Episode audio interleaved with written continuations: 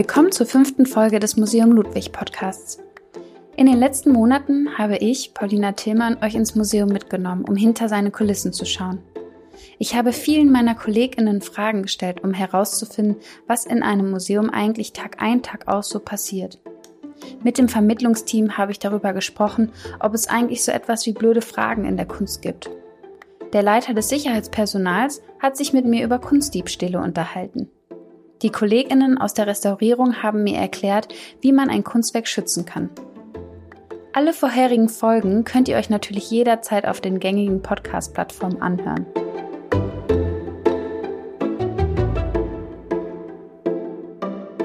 In dieser letzten Folge werde ich nur mit einer Person sprechen.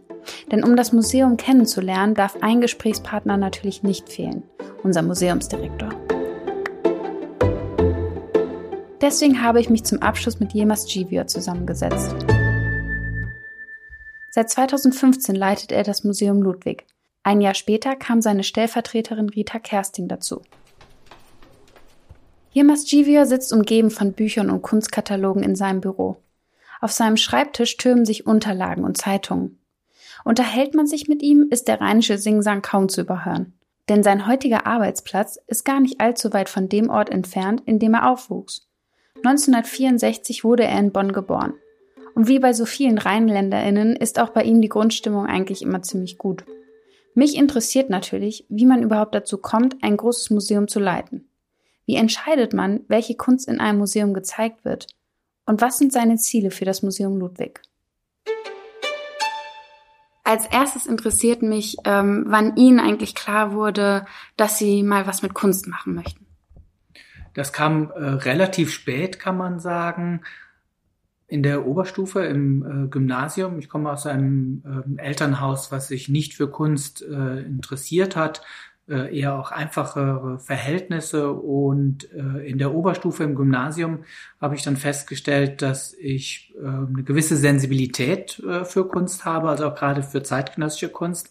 Während meine Mitschülerinnen und Mitschülern sich oft äh, über Boys oder was wir dann besprochen haben, lustig gemacht haben, äh, fand ich das eigentlich sehr interessant und ähm, habe auch gemerkt, dass mir das liegt, darüber zu sprechen und so ist letztendlich mein Interesse äh, an der Kunst entstanden. Und ich habe mich dann auch äh, in der Oberstufe entschieden, Kunstgeschichte zu studieren, ähm, obwohl ich äh, sehr wenig Vorwissen hatte. Ich erinnere mich noch, ich habe mit einer Kommilitonin, ich glaube im ersten Semester, vor dem schwarzen Brett gestanden. Damals war das noch nicht äh, per Internet alles, sondern vor dem schwarzen Brett gestanden und habe ein Seminar äh, zu Max Beckmann angekündigt zu sehen.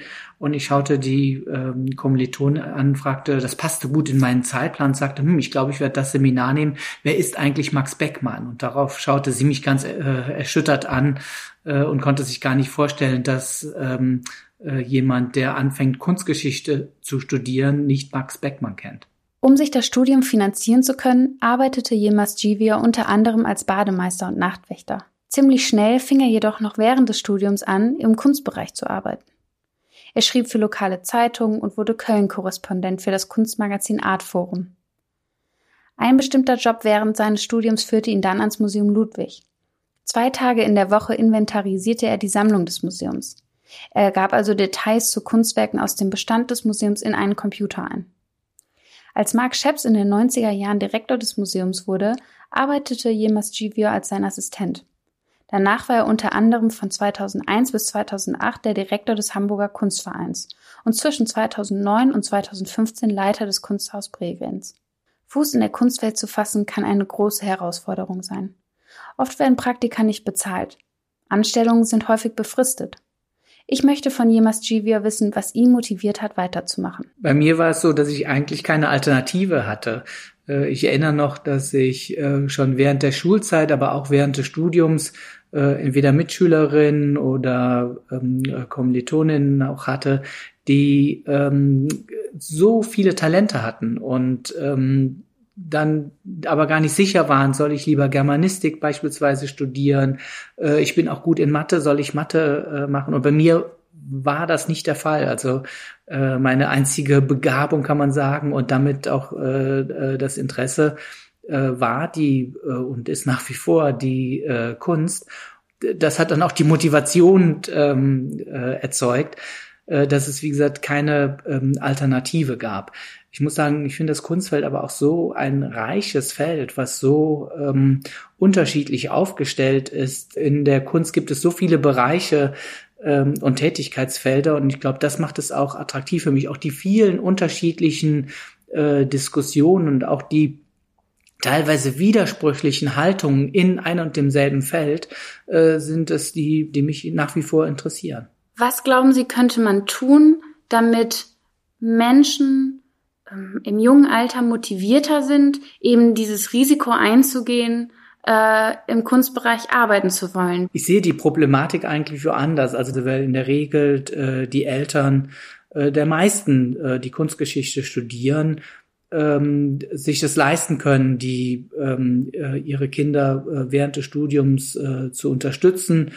Ähm, und ich, was, was ich eigentlich das viel größere Problem sehe, ist, wie äh, können wir es ermöglichen, ähm, dass äh, Personen Kunstgeschichte, aber auch andere Fächer, Geisteswissenschaften beispielsweise studieren können, die halt nicht diesen Hintergrund haben. Und ähm, da ist ähm, die Einführung von BAföG äh, mit Sicherheit schon ein guter und äh, richtiger äh, Schritt gewesen.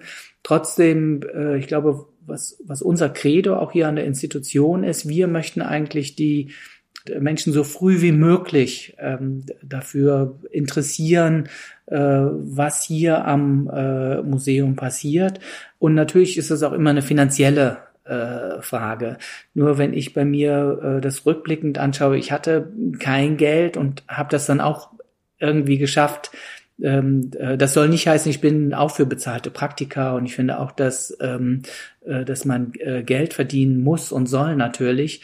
Nur ich glaube, das Problem ist weniger dieses Risiko, ein ökonomisches Risiko, äh, sondern ich glaube, wenn, wenn jemand das unbedingt, wenn, wenn jemand keine andere Alternative hat, dann findet er oder sie ähm, äh, Wege, das äh, äh, zu realisieren. Ich glaube, das Wichtigste ist für junge Menschen, ähm, etwas zu finden, äh, was wirklich sinnstiftend ist. Welchen Karriereratschlag würden Sie jungen KuratorInnen geben? Sie sollen versuchen, zu vielen Ausstellungseröffnungen zu gehen, viele Leute zu treffen. Wie gesagt, das ist ein, auch ein, etwas sehr Schönes, etwas Tolles. Äh, viel zu lesen, äh, aber wie gesagt, nicht aus einer Pflichtübung heraus, sondern äh, hoffentlich, weil es sie umtreibt. Man kann sagen, um vielleicht einen englischen Spruch zu gebrauchen, uh, get as messy as you can, but stay clean. Also versuch dich so viel wie möglich in dieses System zu involvieren, aber äh, bewahr dir auch für dich deine eigene Position. Es kann einem so vorkommen, als sei die Kunstwelt ganz schön einheitlich. Mich selbst würde ich auch dazu zählen. Für mein Kunststudium bekam ich finanzielle Unterstützung. Der Bereich war mir nicht fremd, weil schon meine Eltern sich für Kunst interessierten. Ich bekam ohne große Probleme Praktika und Jobs. Zugespitzt habe ich manchmal das Gefühl, dass die Kunstwelt in vielen Bereichen aus Spezialistinnen besteht, die eher lieber unter sich bleiben und Fremdwörter benutzen. Ob diese Beobachtung viel zu oberflächlich ist, würde ich gerne von Jemas Givia wissen. Das Problem besteht auf jeden Fall. Also ähm, äh, ich weiß nicht, ob ich es teilen würde, äh, die Formulierung, dass ähm, äh, die gerne oder wir gerne, muss man ja dann sagen, äh, unter sich bleiben. Ähm, aber dass in dem Feld der Kunstgeschichte sehr viel Distinktion, und jetzt gebrauche ich ja auch schon wieder ein Fremdwort, also den Wunsch nach Abgrenzung und ähm, nach ähm, möglicher Höherstellung der eigenen äh, Person und des eigenen Metiers gegenüber anderen, äh, dass das stark betrieben wird. Äh, das kann ich nachvollziehen. Und umso wichtiger finde ich, dass die Institutionen sich selbst reflektieren und äh, dass die Institutionen, und das fängt ja bei uns äh, Menschen, die in den Institutionen arbeiten, an, dass sie äh, reflektieren, also dass wir reflektieren, wie äh, funktioniert unsere Institution, wie durchlässig äh, ist sie einerseits, äh, was die Besucherinnen und Besucher betrifft, aber natürlich auch was äh, die Kolleginnen hier am Haus äh, betrifft. Und das ist natürlich augenscheinlich, dass beispielsweise äh, unsere Aufsichten äh, viel gemischter sind, was die Zusammensetzung äh, äh, betrifft, als unser, ähm, unser kuratorisches Team, äh, was relativ homogen ist, wenn wir uns anschauen, äh, wie ist die soziale Herkunft und ähm, wie ist auch die kulturelle Herkunft ähm, unserer Kollegin. Und da äh, müssen wir noch sehr viel daran tun, dass sich das äh, ändert. Haben Sie denn das Gefühl, dass sich was ändert, vor allem in den letzten Jahren vielleicht? Ja, ich bin natürlich nicht objektiv, aber äh, ich merke, dass die Diskussion schon äh, gewandelt haben, ähm, aber in beide Richtungen. Also sie ist aus meiner Perspektive äh, teilweise sehr viel progressiver geworden.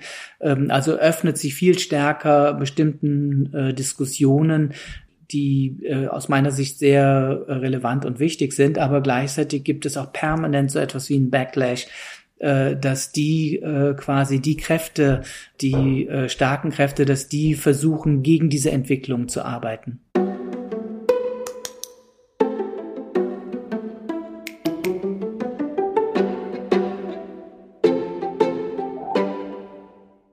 Trotz Kunstgeschichtsstudium könnte ich jetzt nicht sagen, ähm, wann ein Kunstwerk gut ist und wann es schlecht ist. Und ähm, sie entscheiden ja eigentlich ständig, ähm, indem sie mit anderen KuratorInnen zusammen bestimmen, welche Werke im Museum gezeigt werden und welche Werke das Museum auch sogar kauft, ähm, ob ein Kunstwerk ja gut oder schlecht ist oder ob man das zeigen kann oder nicht. Ähm, woran machen Sie das fest? Ich würde die Terminologie äh, gute oder schlechte Kunst äh, für mich so nicht gebrauchen. Ich kann nur sagen, äh, welche Kunst finde ich hier und jetzt und heute relevant und von welcher Kunst gehe ich auch aus, dass sie über dieses Hier und Jetzt heute äh, hinaus Relevanz haben wird. Also welche Kunst sorgt für äh, Diskussionen, welche Kunst ist anregend im wahrsten Sinne des Wortes, ähm, also welche Kunst stimuliert äh, zum einen meine Emotionen, äh, stimuliert aber zum anderen auch meinen Intellekt, also meine fordert mich heraus, Dinge zu überdenken, äh, nachzudenken und gleichzeitig ähm, stimuliert das, kann Freude, Ärger, unterschiedliche Emotionen auch äh, hervorrufen. Das ist etwas, was mich äh, umtreibt und dieses gute und schlechte Kunst äh, ist eher eine Terminologie, mit der ich nicht so viel äh, anfangen kann. Und äh, mir ist es bewusst, dass äh, das kuratorische Team hier am Haus und ich natürlich als Leiter äh, da auch eine sehr große äh, Verantwortung äh, haben, denn alles, was wir beispielsweise erwerben, verlässt ja unsere Sammlung äh, nicht wieder. Gleichzeitig zeigt die Kunstgeschichte rückblickend, dass sich Einstellungen zur Kunst auch ändern können. Gleichzeitig ähm, habe ich und auch meine Kollegin hier am Haus ähm, sehr viel Erfahrung. Also wir schauen uns viele Ausstellungen äh, an, wir lesen die Kunstmagazine, wir sind im Austausch mit Theoretikerinnen und Künstlerinnen und haben da wirklich, finde ich, einen guten, ähm, äh, vernetzen uns gut und sind äh, schon auf der Höhe der Zeit, das kann man sagen, mit dem, äh, was wir hier machen. Und äh, aus dieser Haltung heraus ähm, habe ich auch ein gutes Gefühl, dass wir sehr verantwortungsvoll ähm, die Dinge, die wir zeigen, vorher äh, überlegen äh, und immer wieder die Sinnfrage stellen. Also warum zeigen wir jetzt diese äh, Position äh, oder warum beschäftigen wir uns in einer Gruppenausstellung gerade äh, mit diesem Thema? Oft wird einem ja gesagt, vor allem wenn man nicht im Kunstbereich arbeitet, ähm, du musst dir die Kunst, die du dir anguckst, du musst die gar nicht verstehen. Also es ist gar nicht wichtig, äh, wann das Werk entstanden ist, unter welchen Umständen, von wem das gemacht wurde. Wenn Sie jetzt selber in eine Ausstellung gehen, können Sie dann so unbefangen sich Kunst angucken? Äh, das ist, äh, hängt davon ab, was Sie unter unbefangen äh, verstehen. Also ich versuche schon, und da gibt es ja unterschiedliche äh, Zugänge. Ich zum Beispiel, wenn ich in eine Ausstellung gehe, äh, äh, ich nehme mir gar nicht zwingend den Audioguide oder das Booklet, sondern schaue erstmal. Ähm, merke allerdings, dass ich doch auch sehr oft auf die Labels schaue, weil mich dann halt interessiert, woher kommt das Werk, also aus welcher Sammlung. Ähm, und ich habe schon auch sehe, äh, jede Ausstellung schon immer auch mit dem Blick äh, des Kurators oder des Direktors. Gleichzeitig habe ich mir aber auch ein Stück weit ähm, eine Unbefangenheit äh, bewahren können. Äh, ich genieße wirklich auch äh, Ausstellungsbesuche. Es gibt ähm, viele Menschen im Kunstbereich, ähm, die, glaube ich, niemals sagen würden, ich unterstelle das jetzt mal, mir gefällt das Kunstwerk so gut, weil ich finde das einfach schön. Warum glauben Sie, ist das so, dass man sich das nicht traut? Ich äh, weiß nicht, also ich kenne viele eigentlich. Es ist vielleicht auch eine Generationsfrage, äh, dass man, äh, und ich würde auch dazu ermutigen, äh, zu sagen, dieses Kunstwerk ist schön, dieses Kunstwerk gefällt mir, mir gefällt das Rot dieses Kunstwerks. Ich finde es toll, dass das bei Yves Klein diese blaue Farbe, die pulsieren scheint, äh, das ähm, finde ich nicht nur legitim, sondern das finde ich wichtig, weil das ist ein Teil der Kunst. Nur ich empfehle jedem, ähm, äh, dieser Genuss, das kann ich Ihnen sagen, steigert sich, je mehr ich über etwas weiß, je mehr ähm, Kunst ich gesehen habe, aber auch je mehr ich darüber gelesen habe. Äh, ich kann beispielsweise Yves Klein äh, noch mehr schätzen, äh, wenn ich weiß, wie radikal und besonders ähm, beispielsweise seine Vorgehensweise in seiner Zeit, sagen wir in den 1960er äh, Jahren war. Äh, aber ich finde es genauso schön, wenn man noch nicht so viel Erfahrung hat, einfach ähm, äh, sich einfach das zu genießen. Das ist ja das äh, Kunst ist ja keine keine Vorlesung, sondern Kunst hat halt noch mehr Elemente als ausschließlich äh, Wissensproduktion oder Wissensvermittlung.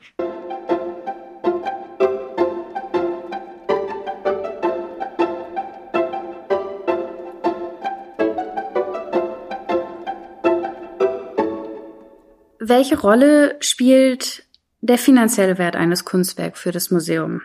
Also zum Beispiel eine Arbeit von Künstler Wade Guyton wurde schon mal für fast sechs Millionen Dollar versteigert. Und das Museum selbst besitzt auch Arbeiten des Künstlers. Beeinflusst das die Arbeit am Museum irgendwie? Äh, der ökonomische Wert einer künstlerischen Arbeit äh, hat sehr großen Einfluss auf die Arbeit am Museum. Äh, wir können bestimmte künstlerische Positionen können wir uns einfach schon nicht mehr leisten. Für die Erwerbung macht das ähm, spielt äh, einfach der ökonomische Wert eine große äh, Rolle, meistens eine hinderliche Rolle ähm, aber auch für Ausstellungen. Ähm, da sind die Versicherungswerte aufgrund der hohen Preise dieser Kunstwerke so hoch, dass ähm, wir enorme äh, Versicherungsprämien zahlen müssen und das quasi einkalkulieren müssen in unser Budget. Äh, und dass es deshalb sehr, sehr schwierig ist, beispielsweise Ausstellungen mit so teurer Kunst zu realisieren. Dass, äh, dass ein Künstler oder eine Künstlerin, dass deren Werke besonders teuer sind, das äh, kann Fluch und Segen zugleich sein. Ein äh, Segen ist es, äh, dass die künstlerische Position gut Geld verdient. Das gönnt man äh, ihr und das ist ähm, ja auch durchaus richtig.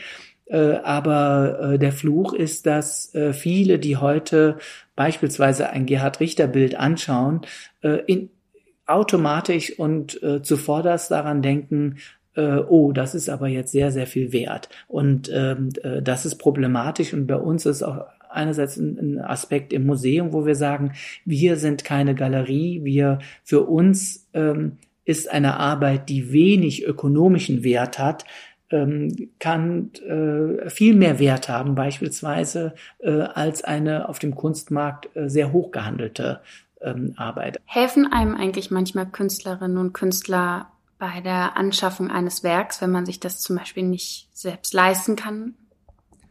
Äh, also es kommt darauf an, äh, Künstlerinnen und Künstler wissen das zu schätzen, wenn ihre Werke in der Sammlung eines äh, äh, guten Museums, überhaupt in einem Museum äh, hängt, weil ähm, Museen ihr Arbeiten nicht wieder veräußert. Und äh, wenn Künstlerinnen und Künstler es geschafft haben, in einem Museum, in der permanenten Sammlung äh, zu sein, mit ihren Werken vertreten zu sein, dann äh, schreiben sie sich äh, viel stärker in das kulturelle Bewusstsein ein, als wenn sie ähm, bei privaten Sammlerinnen und Sammlern zu Hause äh, hängen beispielsweise. Also deshalb äh, ist das, glaube ich, für viele schon ein Ziel äh, und deshalb bekommen Museen und Galerien unterstützen dieses Ziel auch und deshalb bekommen Museen zu Recht auch äh, höhere Rabatte äh, in der Regel als dies äh, Privatsammlerinnen und Privatsammler äh, bekommen und es gibt auch immer wieder Schenkungen, auch von Künstlerinnen und Künstlern. Woher kommt eigentlich das Geld, mit dem man Kunstwerke hier im Museum ankauft? Wir sind ein städtisches Museum, das heißt eigentlich unser äh, ein Großteil unseres Budgets kommt von der Stadt Köln. Äh, in dem besonderen Fall des Ankaufsbudgets ist es so, dass die Ludwig Stiftung dass die uns ähm, dem Museum bzw. der Stadt Köln 500.000 Euro im Jahr zur Verfügung stellen. Die Voraussetzung ist, die Stadt Köln muss das matchen, also den gleichen Betrag zahlen. Das heißt, das Museum Ludwig verfügt über einen Ankaufsetat äh, von einer Million Euro im Jahr. Das mag sich für eine, für, für den einen viel anhören, äh, für den anderen wenig. Wenn Sie bedenken, dass äh, beispielsweise ein Gerhard Richter Bild mehrere Millionen kostet. Außerdem haben wir zwei große Freundeskreise, die auch Ankäufe für uns tätigen. Und innerhalb dieser Freundeskreise gibt es Untergruppierungen, wie beispielsweise in der Gesellschaft für moderne Kunst am Museum Ludwig, äh, die Perlensucher oder den jungen Ankauf. Das sind innerhalb dieser, äh, dieses Freundeskreis nochmal Gruppierungen, die sich nochmal extra spezialisieren und auch Ankäufe für uns tätigen.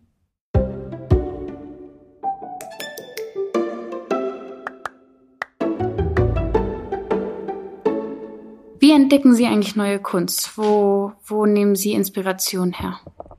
In äh, meinem gesamten Umfeld. Also ich äh, versuche möglichst viele äh, Ausstellungen mir anzuschauen.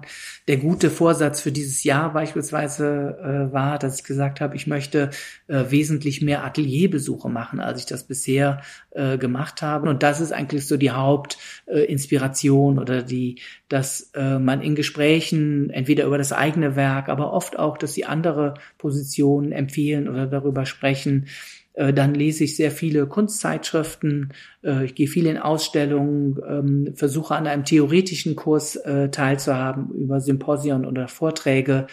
Und das ist also ein ziemlich breites Netz, wo ich Informationen her erhalte. Und ich freue mich immer, wenn ich äh, beispielsweise eine Position auf eine Position stoße, die ich beispielsweise noch nicht kannte. Eben haben Sie erwähnt, ähm, warum eine Arbeit für das Museum vielleicht interessant ist oder schön ist in der Sammlung zu haben. Gibt es bei Ihnen persönlichen roten Faden, wann Ihnen ein Kunstwerk gefällt? Also Relevanz, klar, einen ästhetischen Aspekt natürlich auch, aber gibt es da irgendeinen roten Faden, der sich durchzieht? Äh, einen roten Faden kann ich nicht äh, äh, so zwingend feststellen, aber ich kann sagen, dass äh, im seltensten Fall geht es da um La Polar, also nur um das rein künstlerische, sondern in der Regel ähm, haben die auch immer einen Bezug, sei es zum Kunstsystem selber, äh, sei es zu gesellschaftlichen Fragestellungen. Was mich auch sehr früh umtreibt, und das hat bestimmt auch autobiografische Bezüge, ähm, sind äh, Fragen von kultureller Identität. Ähm, also wie verortet sich ein Kunstwerk innerhalb einer, ähm, sagen wir auch Identitätsdebatte oder kulturellen äh, Debatte. Das ist etwas, was ich merke, was mich ähm, immer wieder äh, anspricht und äh, mich damit beschäftigen lässt. Allerdings, äh, was ich auch merke, Kunstwerke, die nur das eine erfüllen, da lässt mein Interesse sehr schnell nach. Also ähm, selbst wenn ein Kunstwerk sich mit Themen beschäftigt, die mich gerade besonders umtreiben, ähm, sei es eine größere Diversität zum Beispiel in der Kunst. Und ähm, ich stoße auf ein Kunstwerk, wo das das Thema ist. Wenn ich merke aber, dass da nicht ein Mehrwert entsteht über dieses reine Thema, äh, dass die, dieses Kunstwerk nicht auch eine Form gefunden hat, äh, die ich besonders überzeugend finde, dann reicht das Thema allein nicht. Also es ist immer eine Kombination aus ähm, so Form und Inhalt, äh, die äh, mich umtreibt. Wie viel Einfluss hat man als Museumsdirektorin eigentlich auf Ausstellungen in einem Museum? Können Sie bestimmen, was gezeigt wird und was nicht? Ich würde sagen, es ist meine Verantwortung, äh, äh das äh, Programm hier maßgeblich äh, zu prägen. Das Tolle am Museum Ludwig ist, dass es wirklich ein absolut herausragendes Team, ein absolut herausragendes kuratorisches Team ist, das sehr informiert ist, das ähm, an äh, den Debatten der Zeit äh, teilnimmt, die mitgestaltet. Das Programm hier ist wirklich eine Teamarbeit, muss man sagen, was von vielen am Haus und vor allen Dingen von der Gesamtdiskussion am Haus doch sehr stark geprägt ist.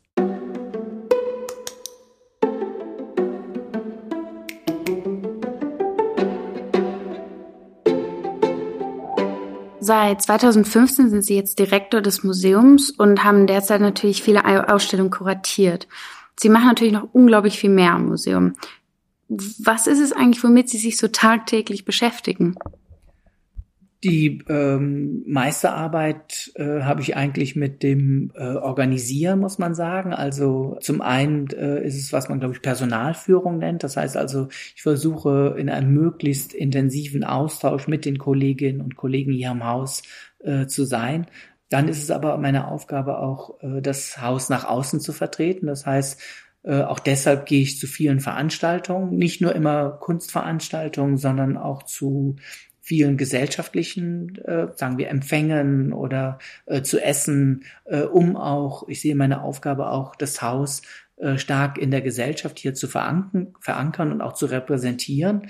Äh, das ist eine Aufgabe, ist eine Aufgabe, ähm, Geld zu besorgen. Das gehört auch zu meiner Aufgabe. Das heißt, ähm, Sponsoren zu gewinnen, auch zu überlegen, welche Stiftungen kommen äh, in Frage und da immer quasi auf der Suche zu sein nach möglichen äh, Unterstützern, also sowohl äh, ökonomischen, finanzielle Unterstützung, aber auch häufig ideelle äh, Unterstützung. Ich bin im regen Austausch mit den kulturpolitischen Sprecherinnen und Sprechern der Parteien hier beispielsweise. Ich komme im Büro eigentlich so gut wie gar nicht dazu, Texte zu lesen. Ähm, und das mache ich meistens äh, am Wochenende. Das Schöne ist, äh, dass ich beispielsweise man, das ist schön und auch vielleicht problematisch, aber dass ich kaum unterscheide zwischen Arbeit und Freizeit. Meine nächste Frage an Sie wäre gewesen, wie viele Stunden ein Museumsdirektor oder eine Museumsdirektorin eigentlich so arbeitet. Das heißt, diese Frage können Sie ja eigentlich kaum beantworten, oder? Ja, also ich versuche ähm, schon, also ich so meistens würde ich sagen, bin ich äh, wie die Kolleginnen und Kollegen hier im Haus auch so ungefähr so acht Stunden äh, äh, im Büro manchmal auch neun oder zehn. Äh, wir haben dann auch oft noch ähm, Abendveranstaltungen, also entweder Vorträge äh, oder ich gehe zu Ausstellungseröffnungen oder ähm, zu anderen gesellschaftlichen äh, Veranstaltungen. Äh, und diese Ausstellungseröffnungen sind die Arbeit oder sind die Vergnügen da ähm, und ich muss auch sagen, auch diese acht Stunden, die ich hier bin, ähm, das ist zwar Arbeit und es gibt auch viele ähm, äh, Dinge, die nicht angenehm sind, äh, Auseinandersetzungen beispielsweise, äh, die man, die man führen muss oder einfach, dass man mit Defiziten konfrontiert ist. Also äh, vieles ist auch äh, äh, dann, äh, wie gesagt, nicht angenehm, äh, aber äh, trotzdem genieße ich es sehr, hier zu sein. Äh, und deshalb ist es schwierig, wirklich schwierig zu sagen, ähm, äh, was ist Arbeit und äh, was ist nicht Arbeit. Wie können Sie denn selbst am besten abschalten? Äh, ich kann sehr gut abschalten, beispielsweise wenn ich jogge. Äh, ich gehe einmal die Woche äh, laufen oder wenn ich sonst, wenn ich schwimme oder Fahrrad fahre, was sehr schön ist. Ich fahre eigentlich jeden Tag eine Stunde Fahrrad, also eine knappe halbe Stunde ist mein Hinweg und wieder eine knappe halbe Stunde mein Rückweg. Das ist also von zu Hause ins Museum und ich fahre immer am Rhein entlang, was wunderschön ist. Und äh, das ist so einerseits so ein bisschen vorbereiten auf äh, morgens äh, auf das Büro und auf die Arbeit und abends auch ein bisschen abschalten, wenn ich zurückfahre.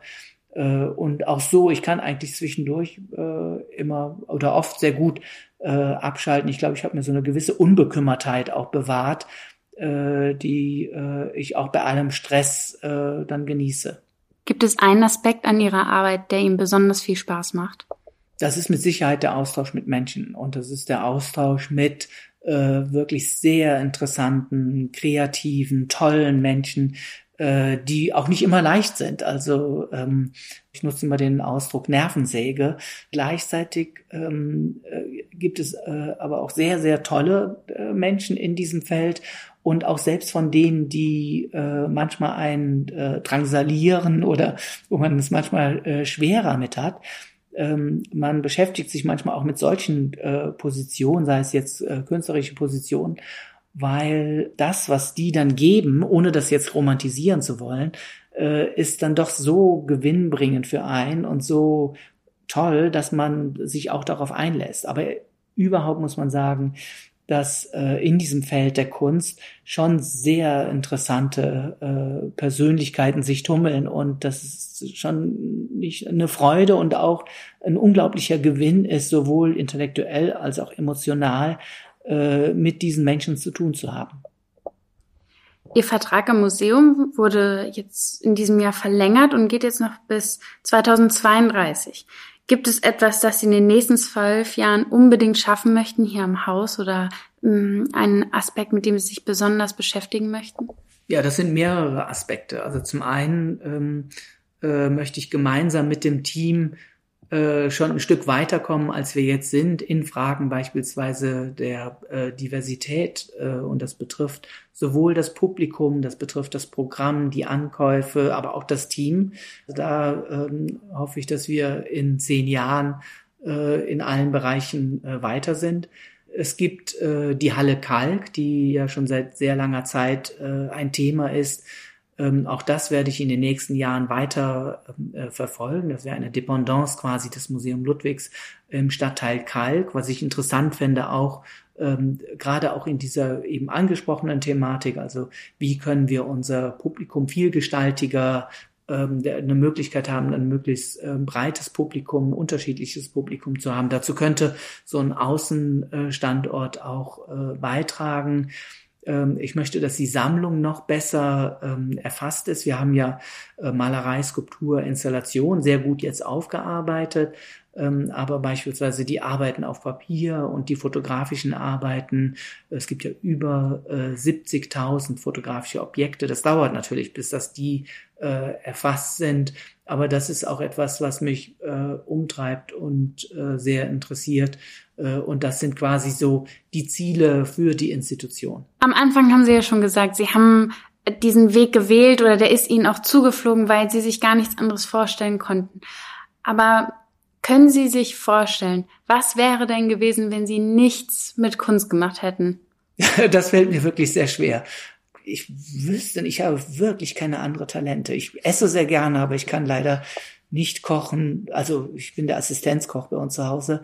Äh, es ist ja die Frage, was äh, mache ich eigentlich? Also das ist ja so unterschiedlich. Äh, ich erfülle ja quasi schon mehrere Berufe gleichzeitig. Ich bin ähm, hier quasi äh, das Mädchen für alles äh, und ähm, äh, deshalb, das ist wie gesagt sehr, sehr, sehr vielgestaltig und ähm, ich muss dazu sagen, ähm, dass ich mir aber auch schon bewusst bin, warum ich in diesem Feld bin. Also das ist mir nicht in dem Sinne, es ist mir vielleicht zugeflogen, aber ich merke schon, ähm, dass beispielsweise äh, meine eigene Sozialisierung oder dass, dass die Wahl, in diesem Feld zu arbeiten, viel mit meiner eigenen Herkunft zu tun hat, dass ich schwul bin, dass ich äh, einen türkischen Vornamen habe, einen polnischen Nachnamen.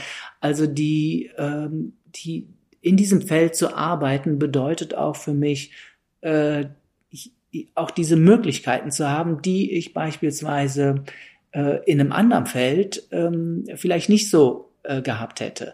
Und äh, diese Möglichkeit, die das in anderen Feldern beispielsweise äh, Dinge als Defizit angesehen werden, hier aber gerade eine Grundlage sind für ähm, sehr relevante Diskussionen, dessen bin ich mir auch bewusst. Also es ist nicht so, dass ich naiv denke, ah, ich arbeite in diesem Feld, äh, sondern ich bin mir auch bewusst, wir haben eben über Distinktion gesprochen, dass ich hier meine äh, Vorstellungen einbringen kann. Über 50 Menschen arbeiten am Museum Ludwig. Dazu kommen noch das Aufsichtspersonal und zahlreiche freie MitarbeiterInnen.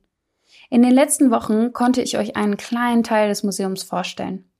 Und wenn ich auch nicht in jeder Abteilung gesprochen habe, so hoffe ich doch, dass ihr mittlerweile eine viel bessere Vorstellung davon habt, wie der Alltag in einem Museum so aussieht.